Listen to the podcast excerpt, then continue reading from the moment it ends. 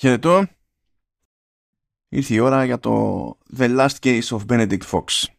Τώρα για να είμαι ειλικρινής, εγώ είχα υπολογίσει ότι θα είχα καλύψει το συγκεκριμένο παιχνίδι πολύ νωρίτερα. Α, είχα υπολογίσει ότι θα προλάβαινα ακόμη και τη λήξη του embargo.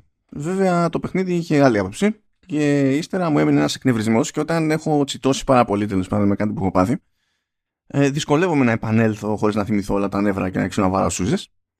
Τέλος πάντων θα εξηγήσω τι, τι παίχτηκε τουλάχιστον για να γελάσετε με την πάρτι μου και με τις διάφορες συμφορές για το Sudden Freud βρε αδερφέ. Λοιπόν έχουμε και λέμε το The Last Case of Benedict Fox είναι με το Metroidvania, ε, κυκλοφόρησε 27 Απριλίου για PC και τα νεότερα Xbox, Xbox Series S και Xbox Series X. Ε, δεν θεωρώ ότι θα ήταν δύσκολο να κυκλοφορήσει και για Xbox One. Δύσκολο, τέλος πάντων ότι είναι ανέφικτο μάλλον, το δύσκολο εύκολο είναι άλλο καπέλο, ότι θα ήταν ανέφικτο. Ε, βέβαια με τα ζητήματα που έβλεπα σε Xbox Series X ε, ίσως πολύ απλά να μην υπήρχε ποτέ ελπίδα με αυτή την ομάδα. Η ομάδα είναι η Plot Twist Games, στο ρόλο του εκδότη έχουμε τη Rock Games, η Plot Twist είναι πολωνική, φύτρωσε εκεί πέρα ξαφνικά, μας είχε πετάξει ένα τρέιλερ σε παρουσίαση της Microsoft διότι είχε παίξει εκεί ένα κονέ και το The Last Case of Benedict Fox δεν είναι τυχαίο που είναι PC και Xbox Series ε, και συνήθως αυτά γίνουν πακέτο τέλος πάντων και με εμφάνιση στο Game Pass. Οπότε όντως το The Last Case of Benedict Fox υπάρχει κανονικά στο Game Pass. Ε, για όσους αναρωτιούνται πόσο κοστίζει τέλος πάντων υποτίθεται ότι είναι στα 25 δολάρια λέω τώρα 25 δολάρια διότι θέλει 500 βήματα παραπάνω για κάτι που μου ανήκει ήδη να δω πόσο πωλείται ξεχωριστά στο store και ειλικρινά βαριέμαι Έχω και το review guide μπροστά, λέει 25 δολάρια, θα μείνω στα 25 δολάρια. Πόσο μακριά να είναι η φάση με τα ευρώ, σε, σε απόλυτους αριθμούς, it is what it is. Θυμάμαι το τρέιλερ της ανακοίνωσης, διότι μου είχε κάνει εμένα και βλέπω ότι γενικότερα τέλος πάντων ε, τέτοια ήταν η εντύπωση που είχε μείνει από την επίσημη πρώτη. Ε, μου είχε κάνει φοβερή εντύπωση το, το εικαστικό. Και όντως ως προς αυτό, ας πούμε, ενώ το, το παιχνίδι καθαρά τεχνικά μιλώντας δηλαδή δεν πηγαίνει για τους υπερπολύπλοκους χαρακτήρες τα ατελείωτα πολύγωνα και δεν συμμαζεύεται. Ε, ή τα πιο συγκλονιστικά ας πούμε ε, και πιο high-end graphical effects και πάει λέγοντας. Όντως, όντως είναι πάρα πολύ όμορφα σχεδιασμένο παιχνίδι σε βαθμό που μπορείτε να κάνετε σχεδόν στην τύχη ας πούμε παύση απλά να παρατήσετε το χειριστήριο. Ε, καλό να μην υπάρχει κίνδυνος τριγύρω ε, να το αφήσετε το παιχνίδι έτσι ακίνητο και να χαζέψετε την εικόνα και να σκεφτείτε γρήγορα ότι hm, αυτό θα έκανε για wallpaper. Ακόμη και αν είστε τέλος πάντων απλά σε ένα μέρος του χάρτη που είναι κάτι πλατφόρμες και ξέρω εγώ τα λοιπά. Ακόμη, ακόμη και σε εκείνες περιπτώσεις. Αν για κάτι σε αυτό το παιχνίδι δεν έχω παράπονο είναι γενικά για, τη, ε, για, τα, για τα εικαστικά και για τη μουσική του η οποία έτσι τζαζίζει ή να το πούμε ξέρω εγώ παίζει και να εντάσσεται στο concept της Doom Jazz γιατί υποτίθεται ότι είμαστε σε ένα κόσμο μετά τον Πρώτο Παγκόσμιο τα, το mood έτσι είναι σκοτεινό κάτι παίζει μετά απόκρυφα και καλά έχουμε επιρροές από Cosmic Horror Eldritch Horror άρα ε, και καλά HP Lovecraft και, και πάει λέγοντας και το, το, το πιάνουνε αυτό το πιάνουνε Υποτίθεται ότι έχουμε να κάνουμε με δύο διαφορετικές οργανώσεις που κυνηγάει η μία την άλλη, κάποτε τέλος πάντων δεν ήταν ε, τόσο στην έχθρα, κατέληξαν να είναι στην έχθρα, ασχολούνται και οι δύο με το μεταφυσικό, ο καθένας έχει τα σχέδιά του κτλ. Και, και εμείς είμαστε στο ρόλο του Benedict Fox, ο οποίος εξ αρχής είναι τέλος πάντων λαβωμένος χαρακτήρας από την άποψη ότι έχει χάσει τους γονείς του, δεν ξέρει έτσι τις συγκλονιστικότερες λεπτομέρειες ε, για το πώς, τι και γιατί και υποτίθεται ότι στην πορεία του παιχνιδιού είναι που ανακαλύπτει περισσότερα. Ενώ ο ίδιος είναι ενωμένος με ένα δαιμόνιο το οποίο μπορεί και του μιλάει δηλαδή μπορούν και συνεννοούνται αλλά του δίνει και το περιθώριο έτσι να κάνει κάποια πράγματα τα οποία προφανώς είναι ε, υπερφυσικά. Χωρίς όμως να ξέρει και ο ίδιος ακριβώς πώς προέκυψαν να είναι μαζί τι, τι σημαίνει αυτό, αν σημαίνει κάτι αν είναι ζημιά, δεν είναι ζημιά και δεν έχει πλήρη εικόνα και το ίδιο το δαιμόνιο. Οπότε έτσι δημιουργείται ένα μυστήριο που στην ουσία αυτό το μυστήριο είναι σε γενικές γραμμές και το The Last Case of Benedict Fox. Είναι λοιπόν τύπου Metroidvania. θέλω να θυμίσω πάντα μου φαίνεται αστείο ότι ο όρος αυτός είναι προφανώς έτσι συνδυασμός του όρου Metroid και Castlevania και υποτίθεται ότι μάλλον φαντάζεται ο κόσμος ότι είναι ένας όρος που υπάρχει δεκαετίες τέλος πάντων και γι' αυτό ο Κότζι Γκαράσι, ο δημιουργός του Castlevania θα τον έχει στα υπόψη. Αλλά πριν από δύο-τρία χρόνια, τέσσερα, δεν θυμάμαι κάτι, κάποιος του το ξεφούρνησε και ε, ε, κάπως έτσι διαπιστώσαμε ότι δεν είχε ιδέα ο Κότζι Γκαράσι τι εστί με τον Ιτβάνια. Δεν ξέρω πώς αποφεύγεις αυτή την πληροφορία. Όταν είσαι μέσα σε αυτό το άθλημα, κάνεις αυτά τα παιχνίδια, βλέπεις πώς σε καλύπτει ο, ο τύπος και μονίμως όλοι λένε με το Ιτβάνια και δεν συμμαζεύεται. Δεν ξέρω πώς το αποφεύγεις, αλλά το παλικάρι το απέφυγε. Βέβαια, το συγκεκριμένο παλικάρι το έχω πετύχει σε Gamescom με καμπόικο ε, καπέλο και μαστίγιο, οπότε ξέρω μπορεί να εξηγούνται διάφορα έτσι. Τέλος πάντων, Πολωνία με τον Λιβάνια. Το concept είναι το εξής. Στην ουσία υπάρχει ένας κόσμος, υπάρχει ένας ενιαίο χάρτης, τον οποίο τον ανακαλύπτουμε λίγο-λίγο, τον αποκαλύπτουμε λίγο-λίγο και συνήθως βρίσκουμε στην πορεία διάφορα εμπόδια, τα οποία σε πρώτη φάση δεν είναι προσπελάσιμα, χωρίς να αποκτήσουμε κάποιο νέο εργαλείο, κάποια νέα ιδιότητα ή να βελτιώσουμε κάποια ικανότητα που έχουμε που να μας επιτρέψει να κάνουμε το κάτι παραπάνω ας πούμε και να συνεχιστεί η, η αποκάλυψη του χάρτη. Άρα το, η λογική είναι ότι προχωράμε μέχρι εκεί που μπορούμε, κάνουμε ό,τι μπορούμε σε ο, οποιαδήποτε μπάντα και αν είναι αυτό παράλληλα και με το που καταφέρουμε τέλος πάντων να κερδίσουμε κάτι παραπάνω σαν χαρακτήρες αρχίζουμε και ψαχνόμαστε, κάνουμε έξτρα πέρασμα για να δούμε τι μπορούμε να κάνουμε καλύτερα, ποιο δρόμο μπορούμε να ανοίξουμε, τι άλλο μπορούμε να ανακαλύψουμε και πάει λέγοντας. Τώρα δεν ξέρω τι σχέση έχει ο καθένας σας με, με τον Ιβάνια, με αυτό το, το στυλ και δεν το ξέρει ούτε και η plot twist games. Οπότε μπαίνει στη διαδικασία και αφήνει στα χέρια του παίκτη μια κάποια ευελιξία ως προς το.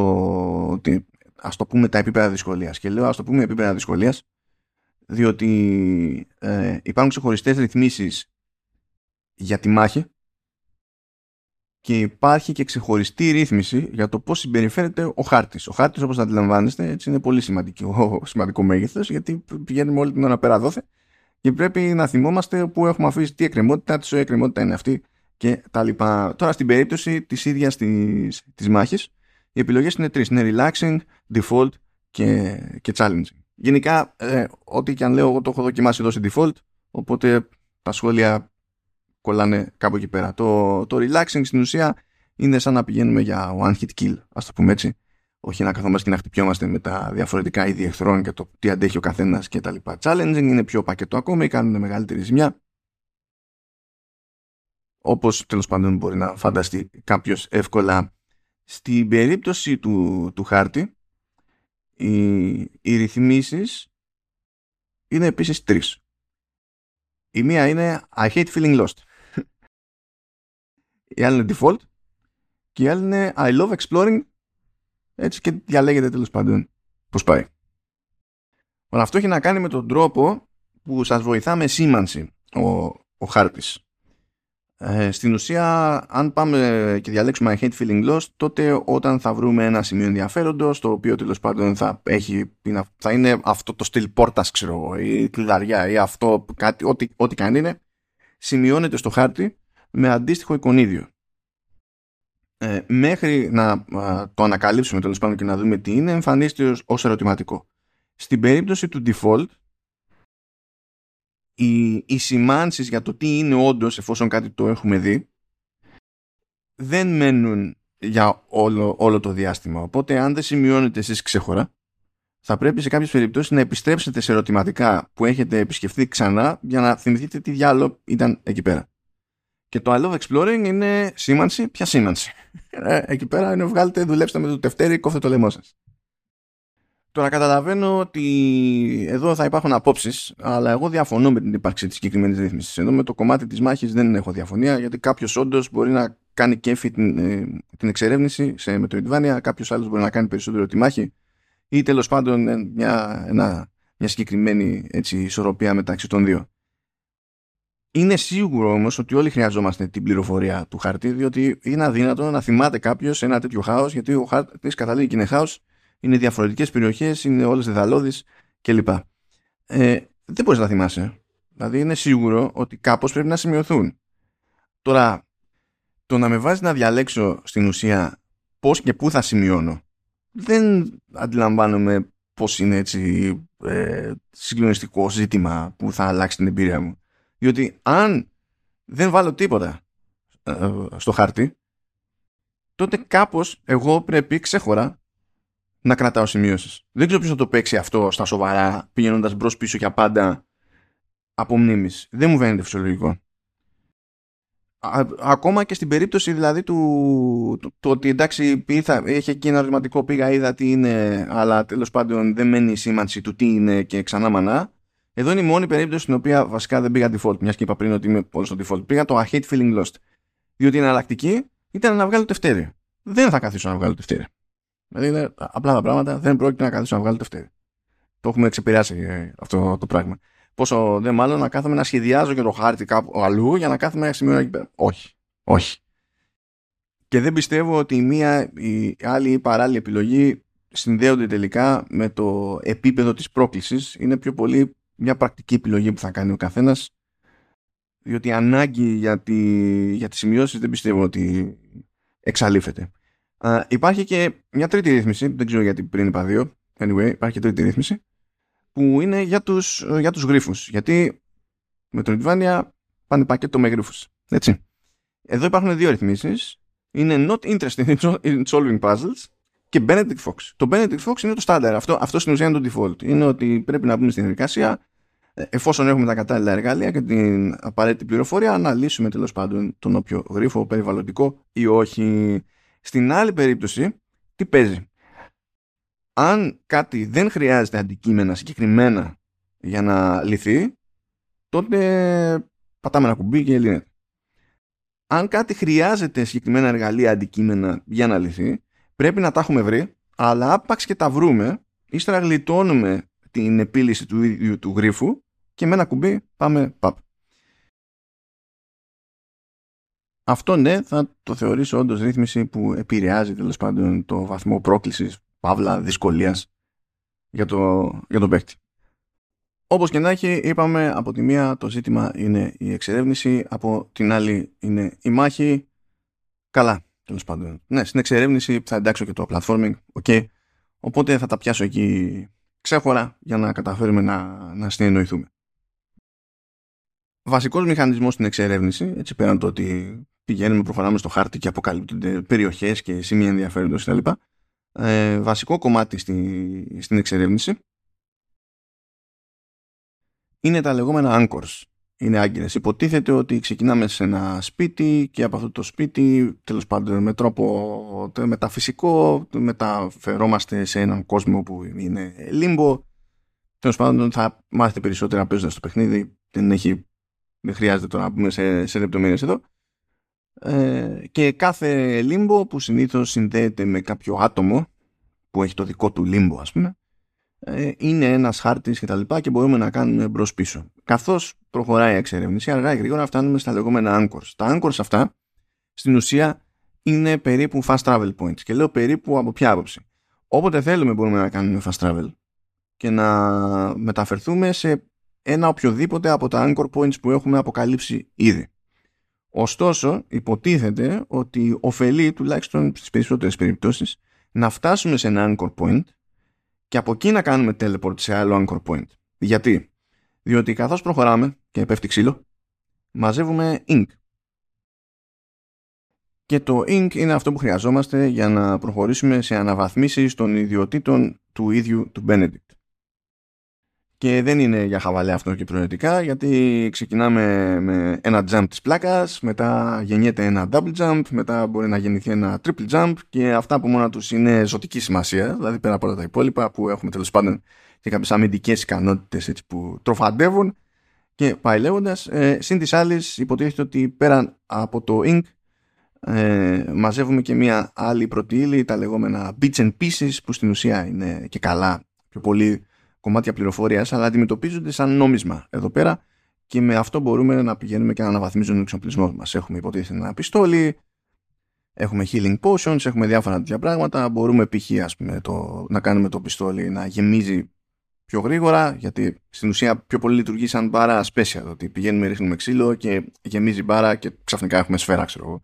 Ή να έχουμε περισσότερες σφαίρες, αντίστοιχα τα healing potions τέλος πάντων να κάνουν περισσότερο heal, ε, να αλλάξουμε το πόσα μπορούμε να κουβαλάμε από το κάθε τι τέλος πάντων κάθε φορά που κάνουμε βουτιά σε λίμπο κτλ.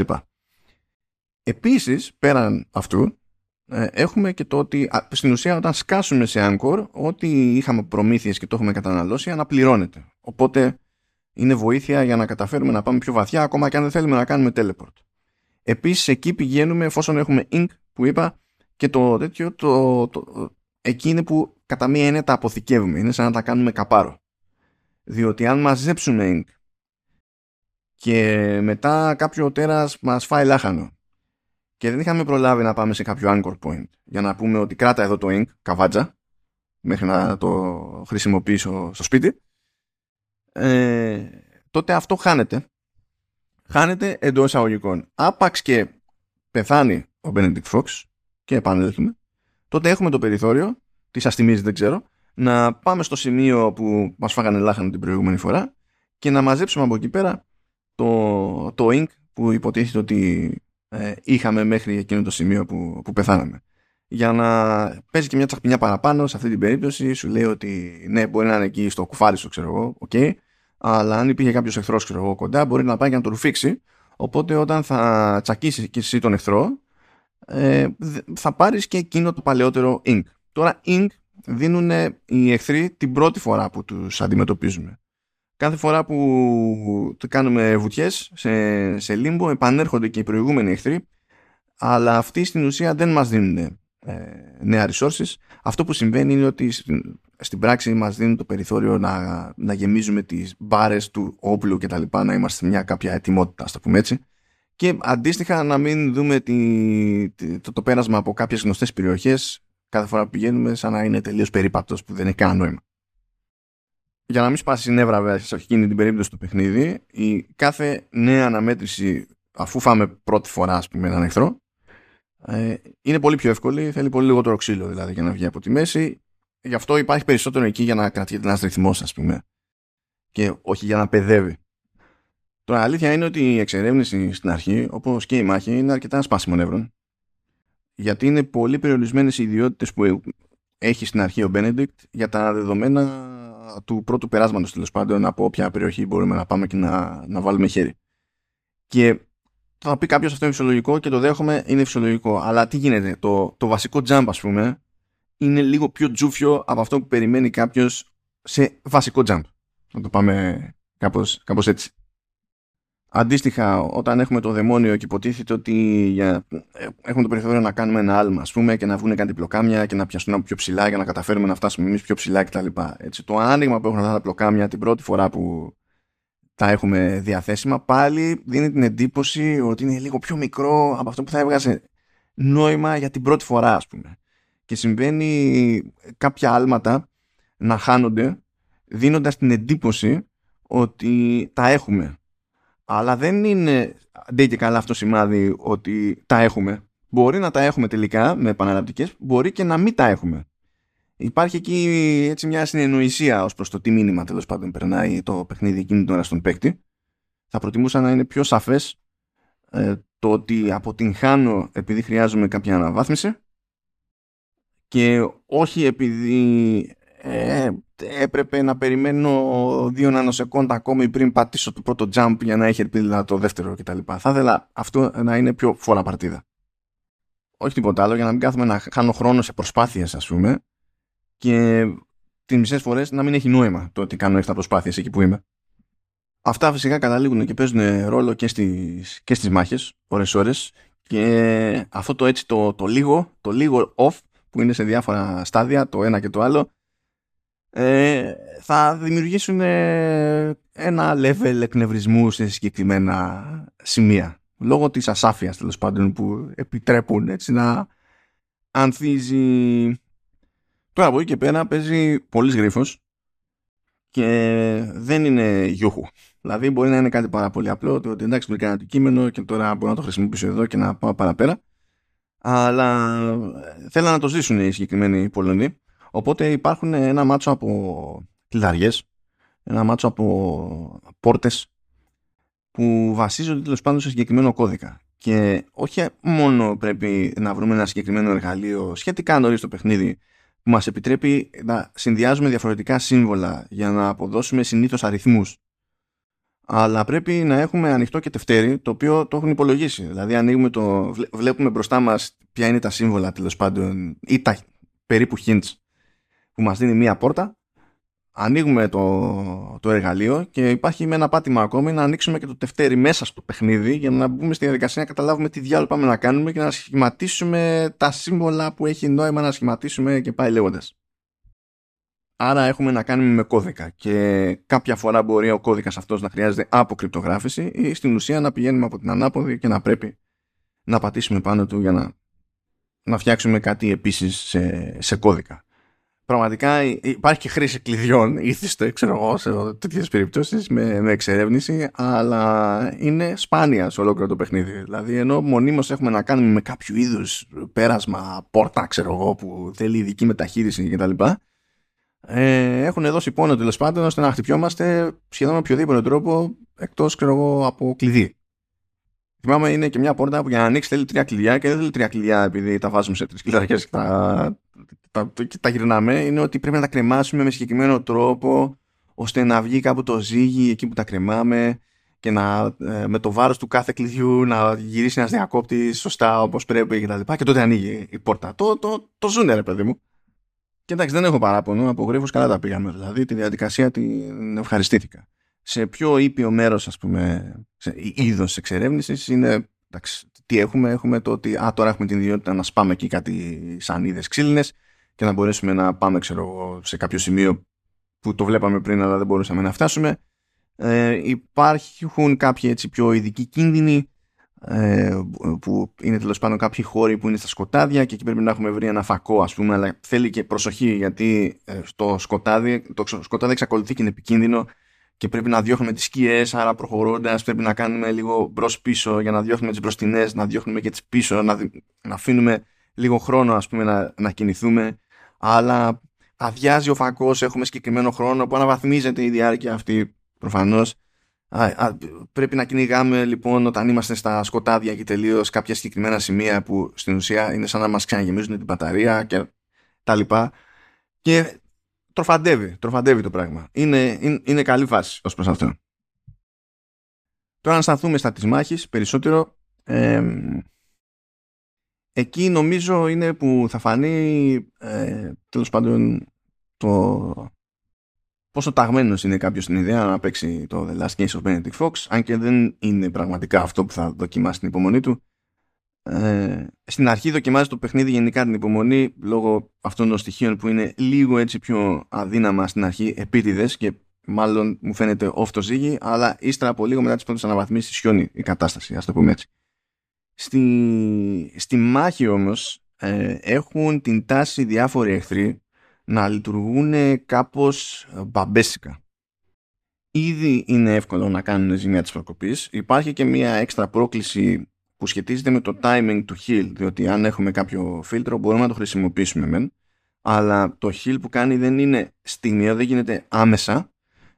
Θέλει τέλος πάντων, να το πούμε, ένα, δύο, τρία δευτερόλεπτα το, το πολύ και βλέπουμε ότι γεμίζει τέλος πάντων η μπάρα. Αλλά αν σε αυτό το διάστημα ε, κάποιος μας κάνει τέλος πάντων αρκετή ζημιά ώστε να καταναλώσει όλο αυτό το μέρος της μπάρας που έχει προλάβει να γεμίσει και ας έχει κι άλλο να δώσει το, το φίλτρο πακέτο. Γεια σας. Ε, καταλαβαίνω ότι τέλος πάντων όλο αυτό έχει γίνει για να υπάρχει μια πρόκληση της, της προκοπής αλλά ώρες ώρες οι εχθροί ειδικά αν είναι δύο ή τρεις τέλος πάντων μαζεμένοι κινούνται από άτιμα έως ε, τόσο συγχρονισμένα που μπορούμε να καταλήξουμε παγιδευμένοι ας πούμε, αν μπορούμε να κάνουμε τίποτα. Δεν πιστεύω ότι συμβαίνει συχνά, θα σας συμβεί συχνά, αλλά τέλος πάντων δεν μου αφήνει και την καλύτερη αίσθηση όταν συμβαίνει. Βέβαια, ε, δεν το έχουν κάνει έτσι από λάθος. Γενικά το, το Benedict Fox θεωρεί, είναι από τις περιπτώσεις τέλος πάντων, ε, που θεωρεί ότι καλό είναι να σας βάλει στο τρυπάκι να ασχολείστε με το paring. Υπάρχει λοιπόν έτσι πιο στάνταρ άμυνα που παίρνετε κάποια στιγμή σαν αναβάθμιση. Βγάζει έτσι μια ασπίδα για λίγο ε, μπροστά σας αλλά πρέπει να φροντίσετε να πατήσετε το αντίστοιχο πλήκτρο λίγο πριν στην ουσία βρει στόχο η επίθεση του, του εχθρού.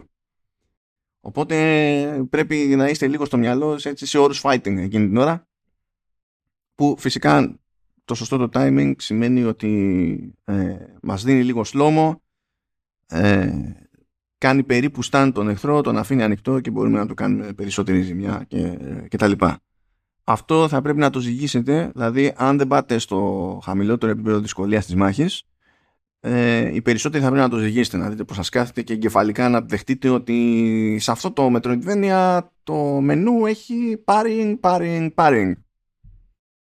Δεν είναι αυτό το πρόβλημά μου, να πω την αμαρτία μου. Το πρόβλημά μου είναι ότι μερικές φορές μου δίνει την εντύπωση ότι το, το παιχνίδι πως δεν ενδιαφέρθηκε απαραίτητα για το ότι πάτησα κάτι.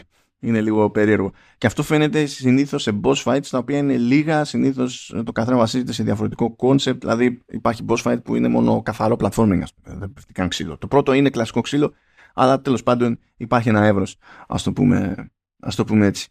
Ε, ενώ το, εντάξει, το, το, το, τελικό boss είναι ξα, ε, ε, ξαφνικά βρέθηκα σε fighting. και εκεί πραγματικά είναι ή έχετε δεχτεί το paring και το έχετε τσικουμαντάρει ή κλάβδα χαράλαμπε. Αλλά σε ένα ρημάδι boss fight που το όλο το ζήτημα ήταν τρέχω, τρέχω, τρέχω σαν τη σβούρα και δίνω πόνο σε platforming, ήταν κάτι ώρες το ρημάδι, το παιχνίδι, που απλά ήταν, δεν, δεν, δεν συμφωνούσαμε για το τι είχε γίνει στο χειριστήριό μου. Τώρα εντάξει, κάποια από αυτά τα θέματα που είχα είναι ζήτημα μπαγκιάς, ας το πούμε έτσι, και είχε, είχε κάμποσες είχε κάμποσες μπαγκιές στο The Last Case στο Benedict Fox. Ε, το ήξεραν οι developers σε διάφορα επίπεδα, κάποια άλλα δεν τα ήξεραν. Είχε πλάκα που πήγα και πέτυχα κάπου συζητούσαν ε, ένα συγκεκριμένο στυλ γρίφων που ήταν προαιρετική, ας πούμε. Και τύχαινε σε αυτές τις συζητήσεις να μπλέκουν και developers από την Plot Twist Games. Και έπεσα τώρα σε ένα γρίφο που το hint, γιατί και καλά, η λογική είναι ότι εκεί που βρίσκεις αυτό το στυλ του γρίφου, κοιτάζεις τριγύρω εκεί που είσαι και εκεί που είσαι υπάρχει το hint. Το οποίο συνήθως είναι κάποιος αριθμός και βγάζει μετά, κάνεις μόντι σου με τα σύμβολα και τα λοιπά. Εντάξει, κομπλέ, σούπερ. Και οι τύποι σε μια φάση είχαν βάλει λάθος hint. δηλαδή δεν έβλεπες ποιο είναι το hint και πολύ απλά δεν υπήρχε περίπτωση να, να βγάλεις το, το γρίφο γιατί το ίδιο το, το νούμερο που σου δείχνανε ήταν λάθος. Βέβαια ήταν σε προαιρετικό γρίφο, εντάξει, το μόνο που κέρδιζες εκεί πέρα ήταν ένα μερτικό από resources, δεν έμπλεκε με την πρόοδο δηλαδή στην κανονική ροή του, του παιχνιδιού, αλλά λες τέλος πάντων είχε, είχε, είχε διάφορα τέτοια. Και μακάρι να ήταν μόνο τέτοια. Λοιπόν, να πω άλλα ζητηματάκια που έχω που είναι κυρίως ε, τεχνικά. Ε, λοιπόν, υποτίθεται ότι το παιχνίδι έχει δύο ρυθμίσεις. Έχει και καλά να πάμε για γραφικά και ανάλυση και έχει να πάμε για performance. Το θέμα είναι ότι είτε το ένα διαλέξουμε είτε το άλλο διαλέξουμε ε, το performance στην πράξη ε, δεν είναι, και δεν είναι το setting, ενώ γενικά η απόδοση τέλος πάντων του παιχνιδιού δεν είναι σε καμία μεριά όπως πρέπει. Δηλαδή στο performance δεν είναι αρκετά ομαλή και στο, και στο quality επίσης δεν είναι αρκετά ομαλή. Και λες τώρα εγώ τι πρέπει να κάνω εδώ πέρα; Ε, είναι λίγο περίεργα. Τέλος πάντων, ε, έχουν γίνει κάποιε προσπάθειε, έχουν πατσαριστεί κάποια πράγματα. Υπήρχαν και άλλα ζητήματα στην αρχή βασικά. Όπου το γύριζε στο performance mode και το παιχνίδι σου έλεγε Δεν πιστεύω να γύρισες κανένα διακόπτη, δεν ένιωσα τίποτα. Ε, Μήπως να με κλείσει και να με ξανανοίξει. Τέλος πάντων, ήταν λίγο περίεργο. Το αυτό το ακανόνιστο στο frame rate είναι πρόβλημα. Πρώτα απ' όλα είναι πρόβλημα στο ίδιο το platforming.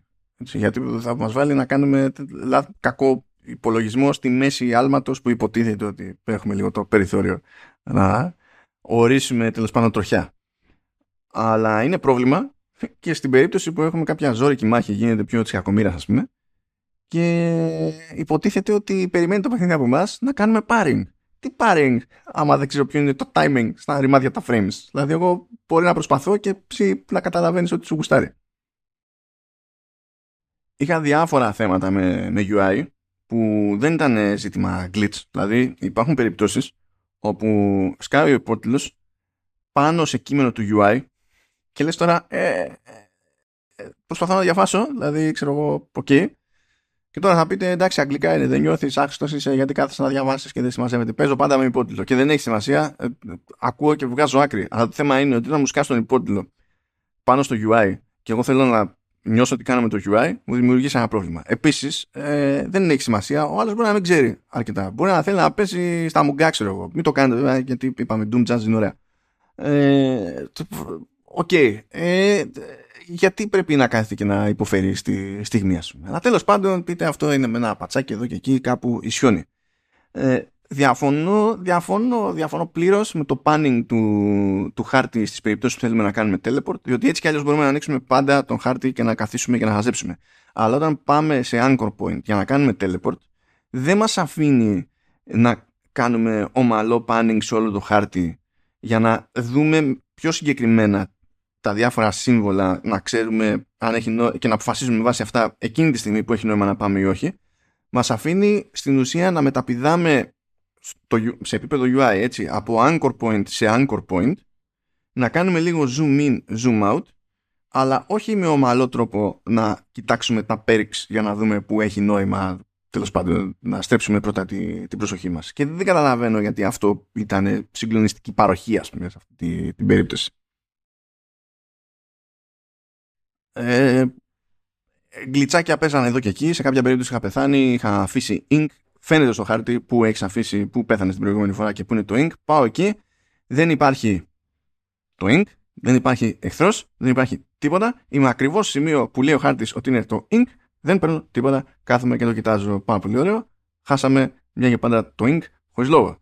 Τέλος πάντων, το μια για πάντα είναι λίγο άδικο, διότι αν δεν το πάρεις, αν δεν το πάρεις καθόλου στη μία ευκαιρία που σου δίνεται, τότε επανέρχεται στους εχθρούς ή στον εχθρό τέλος πάντων από όπου το εξασφάλισες και όταν πέσεις πάνω σε αυτούς τους εχθρούς ξανά τότε τους αντιμετωπίζεις σαν να είναι η πρώτη φορά στην αυξημένη ισχύ που έχουν και όταν τους φας τότε σου σκάει ξανά το ink. Οπότε δεν είναι ότι είχαμε φύρα ας πούμε και δεν μπόρεσα να μαζέψω αρκετό ink και στην κανονική ροή του παιχνιδιού αλλά τέλος πάντων έστω ότι από τα πιο αστεία πρακτικά που εκεί πέρα ήταν από γλιτσάκια ως γλιτσάρες είναι ότι ε, σε κάποια φάση απλά αποφάσισε το, το παιχνίδι ότι μπορώ, θα, θα με αφήνει να μπαίνω βγαίνω στο μενού και να πειράζω το μενού αλλά δεν θα με αφήσει να κάνω τίποτα στην κανονική ροή του παιχνιδιού δεν μπορώ να κουνηθώ καθόλου, ήταν πολύ καλό ε, και έπρεπε να κλείσω το παιχνίδι και να το ξανατρέξω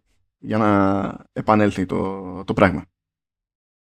Σε άλλη περίπτωση κατάφερα και έφαγα έναν εχθρό ξέρω, από κάτω εκεί που δεν το περίμενε και επειδή δεν το περίμενε προφανώς ούτε το παιχνίδι βάσει design, δεν μου έδωσε το ink εκείνη του εχθρού. Λες, ah, why, why, γιατί να σε κυνηγάω μετά πάλι, σαν να είναι, σαν να είναι η πρώτη φορά.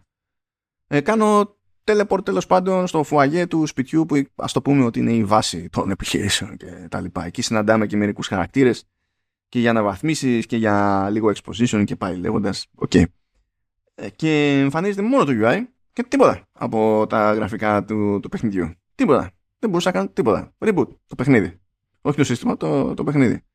Σκάω σε ένα από τα σκοτεινά δωμάτια εκεί που υποτίθεται ότι είναι πίσω σκοτάδι και είπαμε, έχει κάποια σημεία που είναι, τα φωτίζει, γενικά εσύ φωτίζεις με το, ε, με το φακό, έχει κάποια σημεία που υπάρχει μια φωτεινή σφαίρα και όταν πηγαίνεις εκεί και στρέφεις το φακό εκεί, γεμίζει μπαταρία κτλ. Πηγαίνω εκεί σε μια σφαίρα, κάνω μια έτσι, αρχίζει και γίνεται πιο έντονη η λάμψη αυτής της σφαίρας και γίνεται τόσο έντονη τελικά που τυφλώνει τα πάντα. Δηλαδή δεν βλέπω καμία λεπτομέρεια στο, στο δωμάτιο που είμαι εκείνη την ώρα και δεν βλέπω ούτε την πάρτη μου. Και ε, δεν ήξερα τι έκανα. Και προχώρησα, ξέρω εγώ, στην τύχη. Έκανα άλματα και τέτοια για να δω τι διάλογο. Ε, προ, προχωρούσα στα τυφλά, απλά από την ανάποδη. Αντί να με τυφλώνει το σκοτάδι, με τυφλώνει το φως. Για να καταφέρω να βγω από εκεί μέσα, ας πούμε, και να ξεσκαλώσει το πράγμα. Τουλάχιστον δεν χρειάστηκε reboot. Κάτι είναι αυτό. Κάτι είναι αυτό.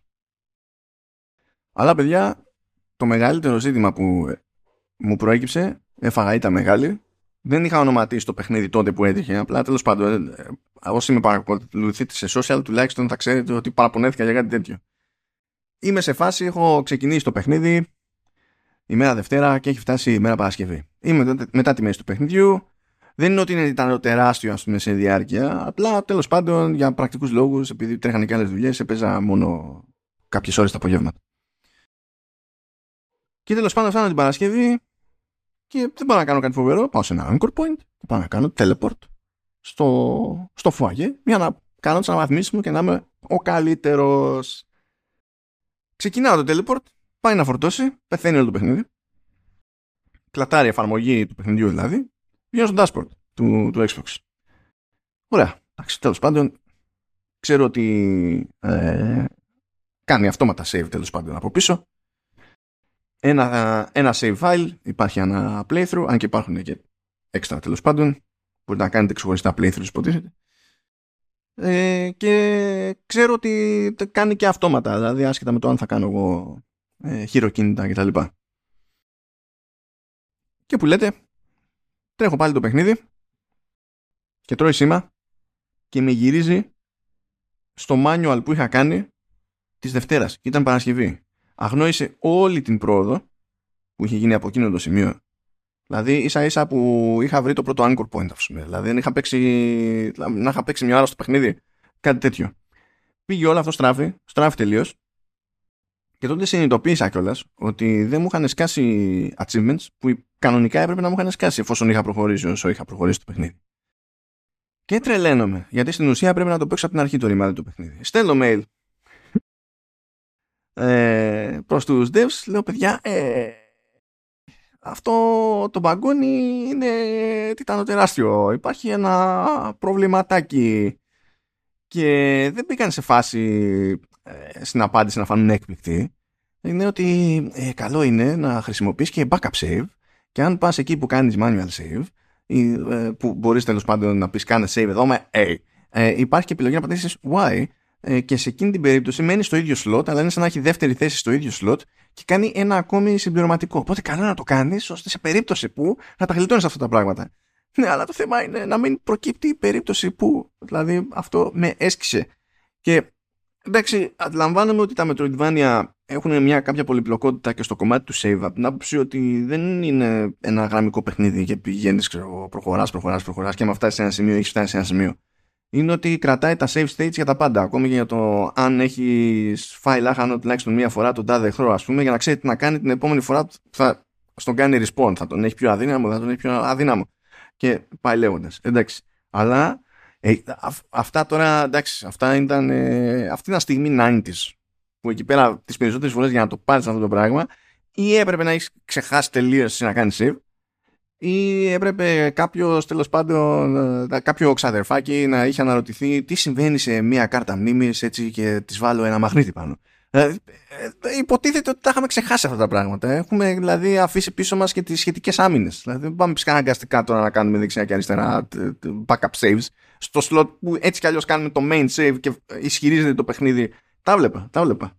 Έβλεπα γιατί λέει πόσες ώρες και τα λοιπά. Και, okay. Υποτίθεται ότι ένιωθε. Ένιωθε. Και με τα auto save και με τα manual. Και με έστειλε. Με έστειλε. Με έστειλε. Παράνοια. Και πραγματικά δεν ξέρω αν έχει σιάσει αυτό το, αυτό το bug. Ε, αν δεν το έχετε παίξει ακόμη το παιχνίδι και είναι να το πιάσετε, προσποιηθείτε ότι δεν θέλετε να μάθετε. Θέλετε απλά να είστε σίγουροι. Οπότε κάντε τα, τα manual, κάντε και τα backup. Θα κάνει το παιχνίδι εκεί τα, τα αυτόματά του, το χαβά του. OK. Okay. Και άμα γίνει η στραβή, τουλάχιστον θα πάθετε λιγότερη ζημιά από αυτή που έπαθα εγώ εκείνη την ώρα. Και κάπως έτσι τέλος πάντων καταλήγουμε στη σούμα. Διότι η σούμα είναι πως το The Last Case of Benedict Fox είπαμε έχει πολύ ωραία αισθητική, έχει καλή μουσική, πιάνει έτσι το vibe αυτό το περίεργα, το μεταφυσικό, έχει λίγο cosmic horror, αν και το, το ζήτημα δεν είναι το horror, είναι για τη γεύση εκεί πέρα το, το horror, OK. Okay.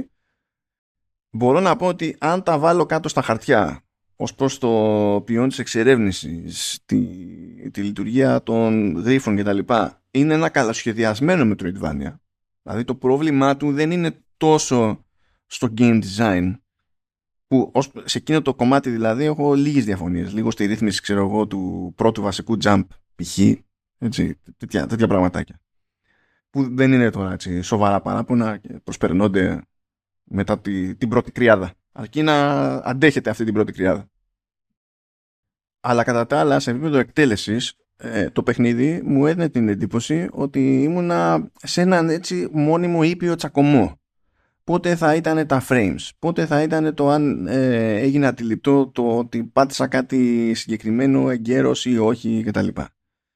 ε, σε κάποιες περιπτώσεις ε, δεν μπορούσε να επικοινωνήσει ε, με σαφήνεια το αν είμαι άχρηστος ή απλά δεν είμαι έτοιμος ακόμη για αυτό που προσπαθώ να πετύχω. Η απόδοση δεν είναι ποτέ αυτή που είναι ασχέτως, αυτή που πρέπει να είναι τέλος πάντων, ιδανικά ασχέτως ε, επιλογής που έχει κάνει ο, ο παίκτης. Ε, έχει διάφορα τέτοια περίεργα ενώ κατά τα άλλα το παιχνίδι χωρίς να είναι δεν προσπαθεί να είναι περίπατο στην κανονική του μορφή βλέπουμε ότι έχει προβλέψεις σε διαφορετικές ρυθμίσεις για διαφορετικά ε, διαφορετικής εμπειρίας παίκτες ως προς αυτό το είδος για να καταφέρει να απευθυνθεί και στον α και το β και το γ και αυτό το θεωρώ κέρδος διότι στην τελική δεν επηρεάζει τον τρόπο με τον οποίο είναι ε, σχεδιασμένο το πραγματικό πρόσωπο του, του παιχνιδιού.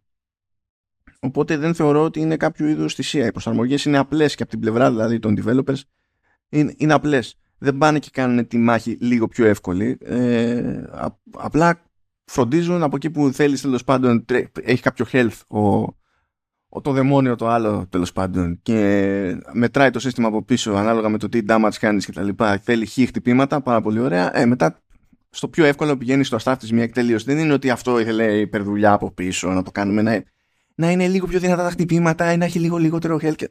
είναι, είναι απλές προσαρμογές αυτές θέλω να πω ότι βλέπω μια ομάδα που έχει πάθος για το στυλ το Metroidvania και στον πυρήνα των, των, των πραγμάτων ξέρει τι κάνει. Ξέρει τι κάνει. Και γι' αυτό με τσάντισε περισσότερο ακόμη το The Last Case of Benedict Fox πέρα από την περιπέτεια που είχαμε την πρόοδο που τέλος πάντων χρειάστηκε πρώτη φορά στη ζωή μου παίζω δύο φορές το ίδιο παιχνίδι για να βγει ένα ρημάδι review, μια, μια κριτική, αλλά τέλος πάντων. Είναι ότι ξέρουν τι κάνουν, ξέρουν να το σχεδιάσουν καλά.